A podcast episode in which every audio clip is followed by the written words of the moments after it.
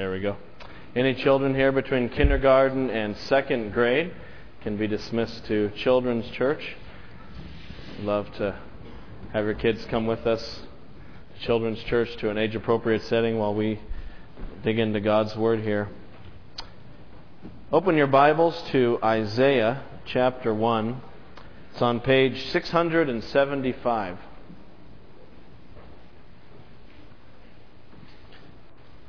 Some of you opened right to Ephesians, didn't you? It was like Pavlov's dog. You just, Ephesians. Isaiah chapter 1, verse 1. We're going to look at page 6. It's on page 675. Yes, today we are beginning a new sermon series in the Old Testament prophetical book of Isaiah. Isaiah, uh, wow, what can you say about Isaiah? It is one of the grandest most majestic, loftiest uh, books in all of the Bible. It's certainly the, the, the great granddaddy of all the uh, prophetical books in the Old Testament. I mean, nothing rivals it, in its literary style and its theological scope. Uh, in fact, take out this uh, sermon notes, if you would, in your bulletin, where it says Isaiah on the front. And rather than me just going on and on about Isaiah and how great it is, let me just give you a quote from John Oswalt in his commentary on Isaiah. He says, Of all the books in the Old Testament, Isaiah is perhaps the richest. Its literary grandeur is unparalleled. The breadth of its view of God is unmatched. In so many ways, it is a book of superlatives.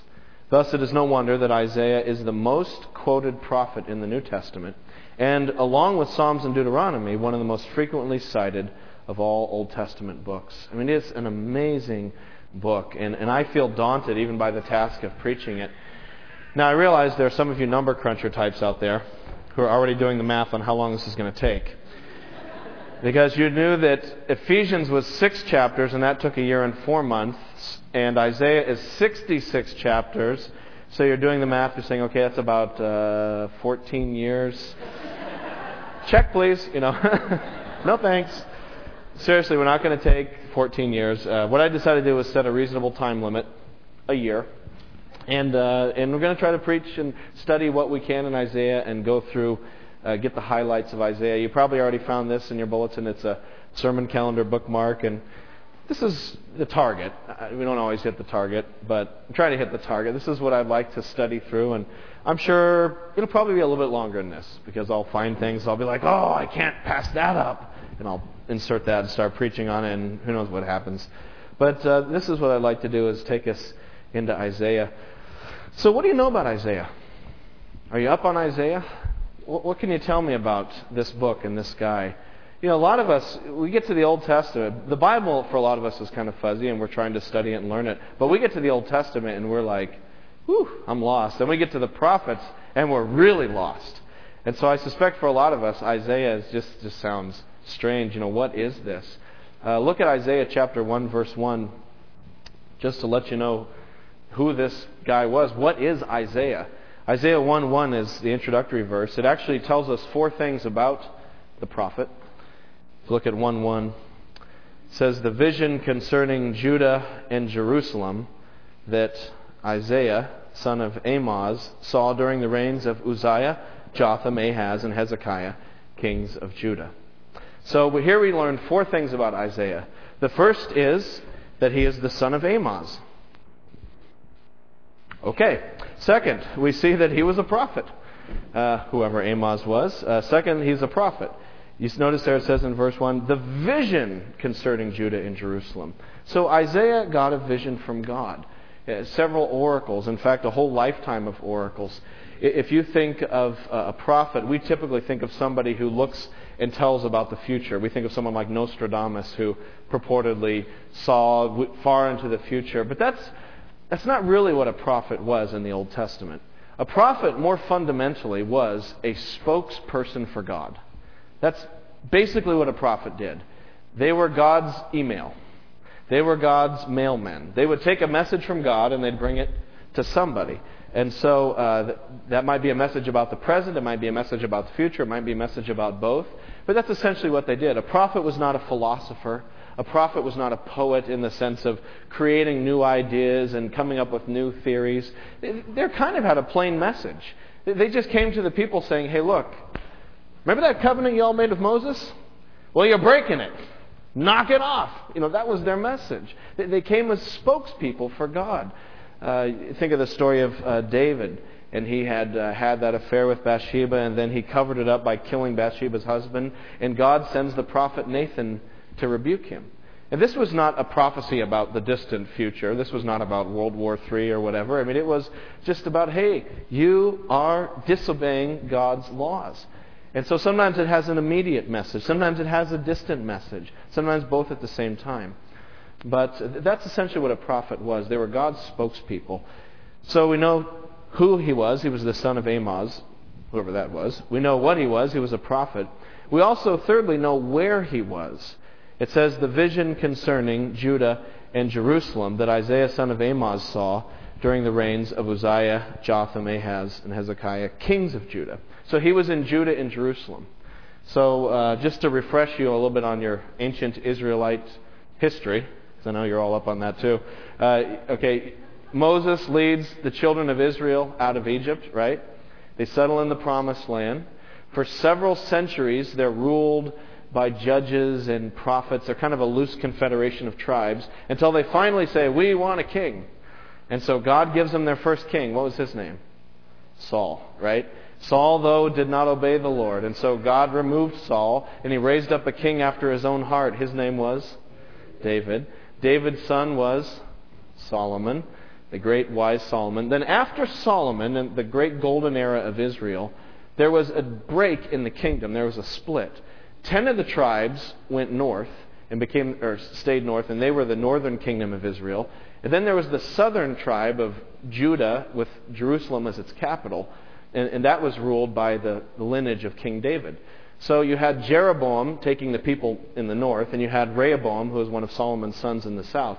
So from that time on, until the, Israel was wiped out by foreign powers, it was always two nations, two states, the northern tribes and the southern tribes. Sometimes they were on good terms, sometimes they were at each other's throats and at war. So, so they had a, a vacillating kind of relationship. But that, that's essentially how the history of Israel played out up until they were destroyed by foreign powers. So Isaiah is in the southern kingdom. He's in Judah, he's in Jerusalem. He has prophecies that extend beyond Judah and Jerusalem, but that's where he's located. That's his uh, frame of reference. So we know who he is, the son of Amoz, what he is, he's a prophet, where he is, he's in Judah and Jerusalem. And finally, we know when he is. He was during the reigns of Uzziah, Jotham, Ahaz, and Hezekiah. And I'm sure, again, we're all familiar with the reigns of Judean kings. But for those of you who may be a little fuzzy, you notice in your uh, sermon notes, I put a little timeline in. I had a lot of fun making this. Because, first of all, I had no clue when these people were. I'd sort of forgotten. So it was good just to be reminded. You'll notice on the top there's the Judean kings. There's Uzziah, also known as Azariah, Jotham, Ahaz, Hezekiah, and after him came Manasseh. Manasseh's years are wrong, actually. That's a mistake. He's actually 685 to 643 BC. And then underneath that, you'll see the Israelite kings. That's that northern part of Israel. And then underneath that, you'll see the Assyrian kings. And the reason they're listed is because Assyria was the superpower in the ancient world of that time. When you, when you hear Assyria, think northern Iraq. That's Assyria's sort of epicenter of power. I Think northern Iraq, that's where they were. And they were constantly, in this period, spreading out and conquering down to Egypt and out east toward India. I mean, they were a very uh, voracious, conquering kind of people. And they figure prominently into the stories of Israel at this time. That's why I include their timeline there. And I'll, I'll keep bringing this timeline up in future sermon notes just so we can kind of remember when this was. So there's Isaiah's ministry. You see that? He's around Uzziah to Hezekiah. 40 years, maybe more, he was a prophet in Israel or in Judah. So, who is Isaiah? What is the book of Isaiah? What is this thing we're about to study? Isaiah is the collection of prophecies and oracles of the man Isaiah during the 8th century BC in the southern kingdom of God's people in Israel. That's who he was. Which raises an immediate question why in the world are we studying this? why are we studying the prophecies of some guy who lived 3,000 years ago halfway around the world? What, what relevance could this possibly have to life in the 21st century here in the States, in America? Well, uh, there's a lot of answers to that question. Obviously, the first answer is well, it's the Bible, and therefore it's God's Word, and God's Word is always alive. It never becomes antiquated, it's always fresh and living. But uh, you know, there's other reasons too. You have to understand the Old Testament to understand the New Testament. If you want to know what the New Testament's talking about, you find its roots in the Old Testament. As they say, the the new is in the old concealed. So that's how it goes. Yeah, the new is in the old concealed, and the old is in the new revealed. And so the, the two testaments help explain one another. But even more than that, I think we need to be studying Isaiah because of its message, because of what Isaiah has to teach us. So, what I'd like to do in the few uh, moments we have remaining here is give you the overview of the message of Isaiah. In other words, you know, boil Isaiah down. What's this whole book really about? There's lots and lots in here, and I'm not trying to oversimplify it, but I believe that there's a, a central message that runs through every chapter and every part of Isaiah. And we're going to hear this theological message in all the different oracles in one way or another. And if you kind of have this central message there in your mind from the beginning, I think it helps us as we study along in Isaiah to know what the point of all this book is. So if you look at the back of second page of your sermon notes on the back side, I've identified four major themes, four major theological ideas that dominate and are the core message of Isaiah. And because I'm a preacher, and preachers like to start these things with like all the same letter, you know, because like how clever we are. So I have four R's here, right? Four R's. Four major themes of Isaiah, and they all begin with R. The first major theme of Isaiah, then, is that Isaiah is about the royal majesty of God. The royal majesty of God. More than anything else, Isaiah is a breathtaking picture of God's greatness and majesty. Above every other thing that Isaiah does, it gives us an incredibly uh, spine tingling, fall on your face, grovel on the ground picture of how awesome God is. Isaiah is like going to see God on the big screen with surround sound and stadium seating where you just, wow, I can't believe this. It just comes at you. It's overwhelming how awesome God is. That's what Isaiah does. You, you, when you see God in Isaiah, you want to fall on your knees and throw yourself on the ground and say, What an awesome, awesome God you are. That's what Isaiah does. I think of Isaiah as kind of like the, uh, the Hubble telescope and the Hubble telescope right now is orbiting around planet Earth. It's not on Earth, it's, it's orbiting around us. And the reason they put it in orbit was because it can see deep space objects more clearly because it doesn't have to be on the planet viewing light through the Earth's atmosphere. As the light from the deep space objects reaches us, it gets filtered and distorted through the Earth's atmosphere. So, in order to see those deep space objects like galaxies and nebula and all those cool things more clearly, they put the telescope in outer space so it has an unobstructed view. And I think that's what Isaiah is. It's like God's Hubble's telescope for us to see who He is. We get a more unobstructed, clear view of the greatness of God, the panorama of His glory, His majesty. Whereas when we're on earth, you know, we tend to be, there's all this atmosphere between us, and we're muttering around, worrying about our careers and our you know, finances and, and our relationships and our favorite television show. We've got to remember to tape that. And our kids are in school. And, you know, we're just all this stuff here on earth. And, and, and there's all this stuff, it seems, between us and God. But Isaiah sort of yanks us up out of that and puts our eyes to the telescope and says, Look at God. And we get this unfiltered, beautiful view of who God is through Isaiah in a way that we don't otherwise. It's an amazing book. Uh, for instance, look at Isaiah chapter 6. I'm going to have you flip around a little bit here this morning. Isaiah 6. Just one passage. We could spend the whole morning looking at passages of God's greatness. This is the famous one, Isaiah chapter 6, verse 1. This is an important passage. We're going to study it later in the, the calendar here, sermon calendar, but it's uh, Isaiah's commissioning from God.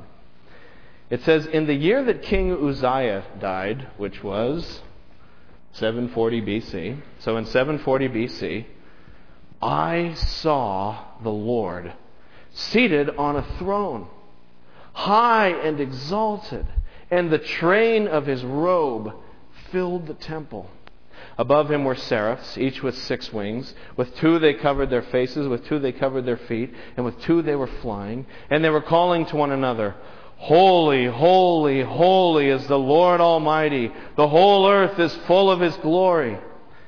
And at the sound of their voices, the doorposts and the threshold shook, and the temple was filled with smoke. But this is like Oh, who is this God? He, he's so awesome. And notice how Isaiah responds. He says in verse 5, Woe to me! I cried. I wish I could say that like Danny Cross did. You know, woe to me, right? Isn't that how Danny says it? That's the idea. Whoa, I'm, I'm going to be destroyed. Woe to me, I cried. I am ruined. For I am a man of unclean lips, and I live among a people of unclean lips, and my eyes have seen the King, the Lord Almighty. This is a breathtaking, awesome, knock you on your face vision of the greatness and glory of God. I believe that more than anything else, we need a fresh vision of God's royal majesty.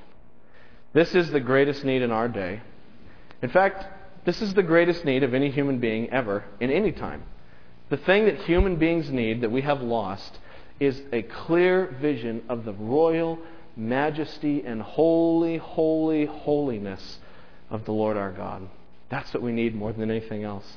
I think my greatest need is other things. You know, we think our greatest need is a new boss.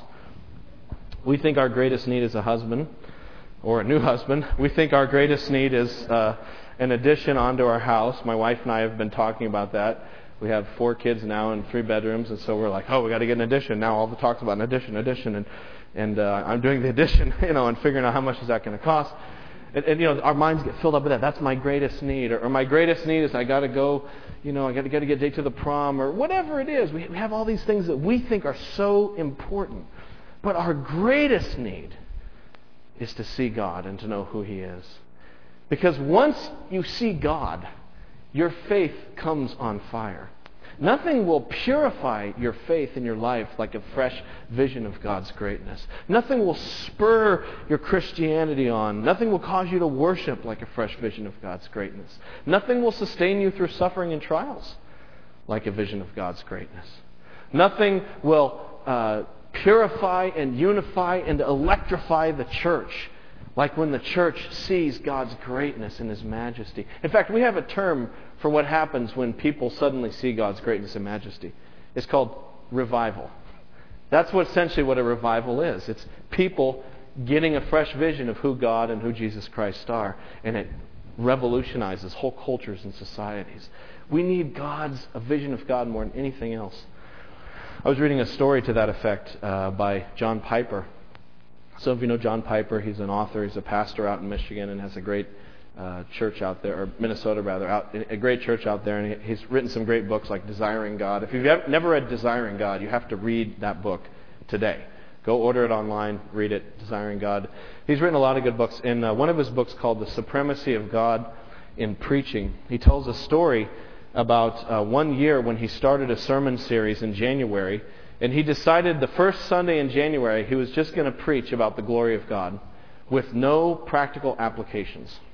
And so he preached on Isaiah 6, and he did something that they, you know, warn us against in seminary preaching without practical applications. I mean, that's the whole thing of preaching. You have to make practical applications. You have to talk about how this truth in the Bible relates to everyday life. It's one of the important parts of preaching. He said, This Sunday I'm not going to do it. I'm going to make no practical applications. I'm just going to spend the whole sermon talking about how great and majestic God is. And that's what he did.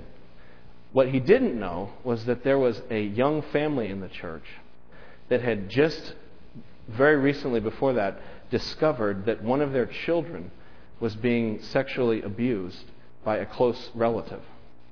And this family was there during that sermon. And you know, the part of you is like, oh, come on, John, get out of the clouds and come down to planet Earth where people are suffering. Uh, but he preached about God's glory. And apparently, several weeks afterwards, the father of this family came to, to John Piper and he said, You know, this has been the most horrific several weeks of my entire life. Nothing has ever been worse than this. I can't imagine anything worse in my life than going through what we've gone through these last couple of weeks. But he said, You know what's kept me going through all of it? That vision of God's greatness that you preached about. And he preached about it from Isaiah chapter 6. When we see who God is, when we see a vision of his glory, it will change our lives and strengthen us in ways that we cannot imagine. We need more than anything else a fresh and awesome vision of God. And that's what Isaiah is. It's the Hubble telescope that lets us see into the deepest heavens to see the majesty and the glory of our awesome God. But that leads to the second major theological theme of Isaiah, our second R. Not only the royal majesty of God, but number two, the rebellion of humanity. The rebellion of humanity. When we suddenly see how great God is, we suddenly realize how great we are not. We see ourselves in scale against God's majesty. So, one of the major themes of Isaiah is, is uh, convicting Israel of its sin. So, Isaiah is a pointed book. I mean, if you got to face this, folks. If we're going to study Isaiah, you got to be ready to have the finger of God putting things, going on things in our lives and pointing things out. Even just studying it, getting ready for these sermon series, I've been convicted big time about something. It's just so convicting because God points out the rebellion of humanity. Now look at Isaiah chapter 1, for instance. Isaiah chapter 1, verse 2. We're going to study this one next week. Look at Isaiah chapter 1, verse 2. He says, Hear, O heavens, this is how the book starts. Listen, O earth, for the Lord has spoken. I reared children and brought them up, but they have rebelled against me. The ox knows his master, the donkey his owner's manger, but Israel does not know. My people did not understand. Ah, and in, in Hebrew it's oi, you know, oi vey, oi, right? Sinful nation, a people loaded with guilt, a breed of evildoers, children given to corruption. They have forsaken the Lord. They have spurned the Holy One of Israel. They have turned their backs on him the holy, royal, majestic God, did something never done before in all of human history. He chose a nation for himself called Israel. He loved them, he cared for them, he brought them to the promised land, and he gave them his laws. And what did they do? They broke his laws. They worshiped the idols, they broke all of his commandments, they lived against his ways. And so now God sends Isaiah and other prophets to Israel to call Israel to account for its rebellion against God. In a sense, uh, prophets were God's lawyers, is another way to look at it. They were covenant lawyers. They came and said, This is the covenant that God made with Moses, Israel, and this is how you've broken it. And so now God is sending me to bring charges against you. They, they, were God's lawyers. And as you can guess, they were appreciated as lawyers, as much as everyone likes lawyers coming to them and issuing subpoenas. And that's why the prophets got in a lot of trouble and got beat up and killed and all that stuff because they would come and say, These are the charges against you, Israel. And nobody wants to hear that. But that's what prophets do. They show us who we really are. Um, you know, we think, well, I'm okay and you're okay and I'm fine and gee, we're all swell and we're all dressed nicely and, you know, we're all nice people. And yeah, we have our issues, but they're not really that bad. And, you know, you know, that's how we think about ourselves. And then suddenly, wham! God's glory comes into the picture, and the unfiltered light of God's holiness shines upon us, and we suddenly see who we really are that we are a sinful and rebellious people. So it's an incredibly convicting kind of thing. We realize that, yeah, we have disobeyed God, we have not loved Him, we're not okay. So this is a very convicting book. It's going to take courage to study it. Look on the back of the sermon notes. This is a great quote here from John Calvin. This is talking about this relationship between God's holiness and our sinfulness, and the way that when God shows who He is, we suddenly become aware of who we are spiritually. Calvin said, Again, it is certain that man never achieves a clear knowledge of himself unless he has first looked upon God's face and then descends from contemplating him, God, to scrutinize himself. For we always seem to ourselves righteous and upright and wise and holy. This pride is innate in all of us, unless by clear proofs we stand convinced of our own unrighteousness, foulness, folly, and impurity. Moreover, we are not thus convinced if we look merely to ourselves, and not also to the Lord, who is the sole standard by which this judgment must be measured. As we understand the, for, the, first major theological theme, that God is holy, we become painfully aware of the second major theological theme, that we are not. It's like what Isaiah said in chapter 6. Remember we studied that? We just read that a few minutes ago. He sees the vision of God, and what does he say? Woe to me, for I am ruined. I am a man of unclean lips. I live among a people of unclean lips, and my eyes have seen the King, the Lord Almighty. When we come into the presence of holy God, it makes us painfully aware that we have not been an obedient and faithful people to Him. And that leads then to the third theme. It's going to get worse here before it gets better. Number three, the third R we have the royal majesty of God, the rebellion of humanity. Number three, the third theme of Isaiah is the ruin of humanity. And by this I mean specifically, God judges rebellious humanity. Not just that we ruin ourselves, but that God ruins us. That God judges us and destroys us because of sin. So Isaiah is a book of judgment. Uh, look, uh, Isaiah chapter 24. Just one little for instance in this book. Isaiah 24. Look at 24, verse 1.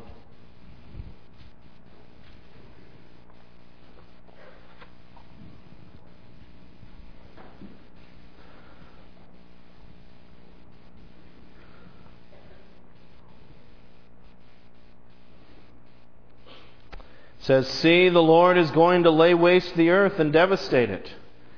He will ruin its face and scatter its inhabitants. It will be the same for priests as for people, for master as for servant, for mistress as for maid, for seller as for buyer, for borrower as for lender, for debtor as for creditor. The earth will be completely laid waste and totally plundered. The Lord has spoken this word. The earth dries up and withers, the world languishes and withers. The exalted of the earth languish. Why is this? Why is God judging like this? Verse 5 The earth is defiled by its people. They have disobeyed the laws, violated the statutes, broken the everlasting covenant. We could go on with that one. It, oh, it's, it's so terrifying. But notice the math. The first theological truth plus the second log- theological truth leads to the third theological truth. 1 plus 2 equals 3. It's very logical. God is this great and awesome God who's holy. We have rebelled against him, and therefore, because we've done that, God judges sin. I mean, that's just how it goes. God is a God who judges sin. He is a God who has righteous and holy standards. This is hard for us to understand because we as Americans, uh, by and large, don't think of God this way. If you did a poll of what God is like or what we want Him to be like, I, I doubt most Americans come right out and say, Judgment! I mean, nobody feels that way. No one wants to be judged. In fact, the, the mortal sin in America today, the one sin you cannot commit, is to judge anybody. You can do whatever you want. You can live wherever you want. You can do whatever you want in the halftime show in the Super Bowl. Just, just don't judge anybody. Don't make anybody feel bad. Don't tell anyone that they're wrong or that they're immoral or that what they might be doing might be displeasing to God or that there might be consequences. You can do anything, you just can't say that stuff. And so to hear about a God who judges, we go, well, I don't know God. That's fairly intolerant of you. I, I don't know God. I, I mean, this is a no hate community. Don't you know that? I mean, God, you, you can't tell us that there are rights and wrongs. You can't give us those standards. And, and so we recoil against the thought of God's judgment. And I don't like it either. I'm not sitting here reveling in it. I mean, I, I'm the same way. It's like, oh, the judgment of God. Do I really have to preach this God in Isaiah? But it's there. He is a God who judges. There's a time when God has had it, and He says, enough. You know, the picture in the Bible is of a cup If you imagine a big chalice, And it's, it's called the cup of wrath in the Bible. This is an image we find. And as a nation or a people sins against God, the cup starts to fill up. And, and as we do more and more things that are displeasing to Him, the cup fills up. And, and uh, you know, as, as we turn against His ways and turn against His laws, I, I'm, I'm as disturbed as many of you at, at uh, what our Supreme Court did here in Massachusetts by calling upon the legislature to make same sex unions. And people, this is an abomination. Nations cannot get away with this kind of stuff. And, and that cup is there. And it's just one more thing in the cup. One more thing in the cup. And eventually, the cup fills. And when it gets to the brim, it spills over in judgment. That's the image we have in the Bible. When is it full? I don't know. I'm not God. Are we close? I don't know. I'm not God. But I'm saying He has His cup of judgment. And eventually it fills up to the top, and He says, Enough! And he pours out the cup. And he says, Enough! And the flood comes and wipes out the world, and only Noah and his family are saved. And he says, Enough! And Sodom and Gomorrah are reduced to ashes. And he says, Enough! And Israel is wiped out by the Syrians in 722 BC. And enough! And Babylon comes and wipes out uh, Jerusalem in 586 BC. And someday God is going to say, Enough! And Christ will return and the judgment will ensue. I wish there was another way I could tell you this, but this is God. He has enough. He puts up with our nonsense for so long in His patience, but even He cannot let sin go on forever. And eventually He says, Enough, and the judgment comes. But, you know, I, am not trying to bum you out here. I'm not trying to stand up here and just rant and rave and scream. Because, you know, it's actually a good thing to think about the judgment of God. It's a good thing to ponder the judgment of God. Better to think about it now and have chance to respond the right way than to have to face the reality of God's judgment at point blank range when there's no chance to repent.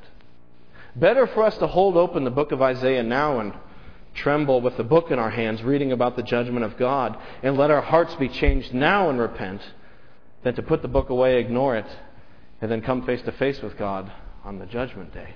That's the value in studying the judgment of God. Not that we scream and rant rave and condemn, but it just brings us to our senses and we say, What am I doing? I have got to walk with God because the judgment is real. It's like what happened to Charles Finney, the great uh, evangelist of the 19th century. Finney was uh, studying to be a lawyer. I keep bringing lawyers into this. Uh, nothing against anyone here is a lawyer, by the way.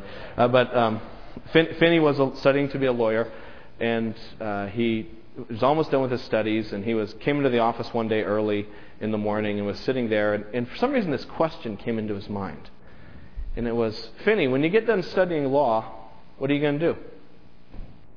He thought, I'm going to put up a shingle practice law. And then it's as if a voice came again to him and said, Then what? He said, Well, I'm going to make some money. Then the voice came again and said, Then what? He said, Well, retire. Then what? He said, Well, you know, then I'll die. But then the voice came again, Then what? And Finney said, The judgment.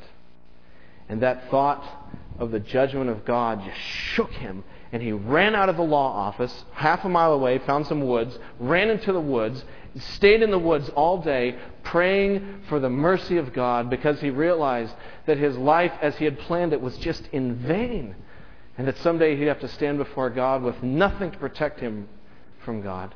And so he prayed and he prayed until he finally came to grab hold of Jesus Christ and to find the forgiveness and the salvation that Jesus Christ offers.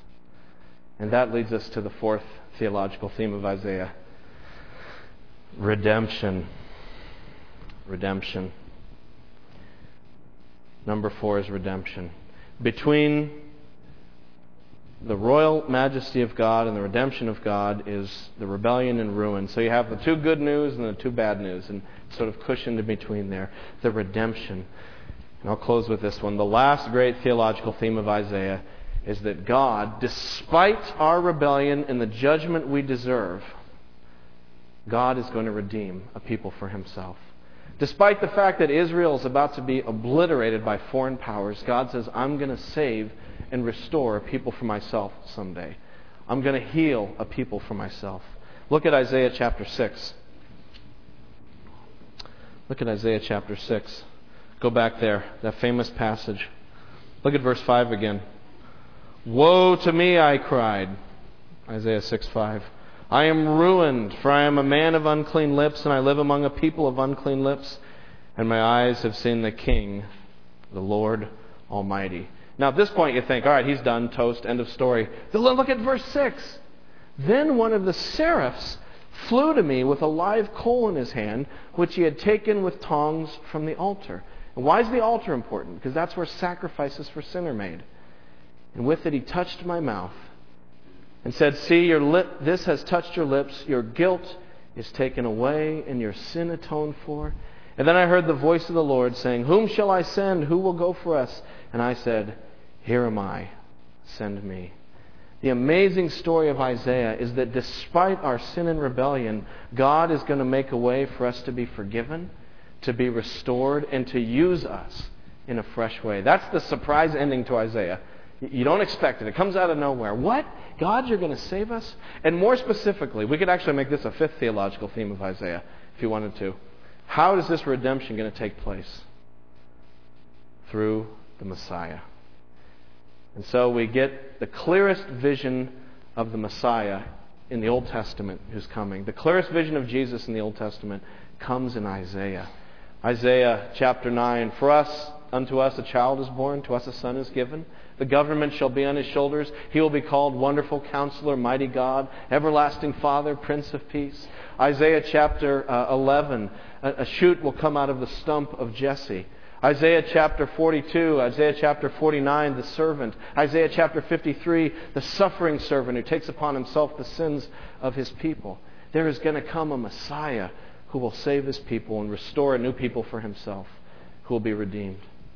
Okay, now let's take it all together here. We've got to close.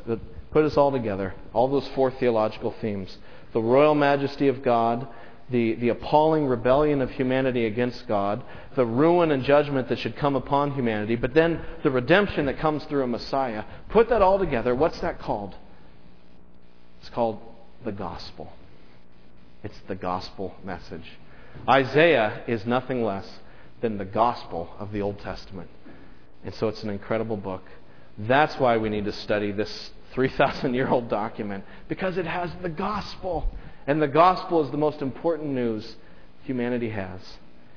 So I don't, I don't know about you. I am so stoked to study this book. I'm so excited to get into this book. I hope you are too. I've just been trying to, to communicate a little bit to you this morning of why I am fired up to study this. May God bless us as we study it.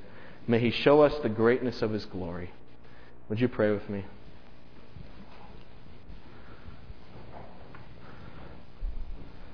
Lord, I'm, I'm just so humbled before these great themes, these great truths. I, I just feel like, like a, a little kid who doesn't even know how to talk up here, trying to communicate somehow the greatness of your holiness and of our sinfulness and the terror of judgment and the wonders of redemption. Lord, I can't, I can't articulate this. And so I pray, Lord, that in these coming weeks, in this coming year, as we study Isaiah, that your Holy Spirit would do the teaching in our hearts.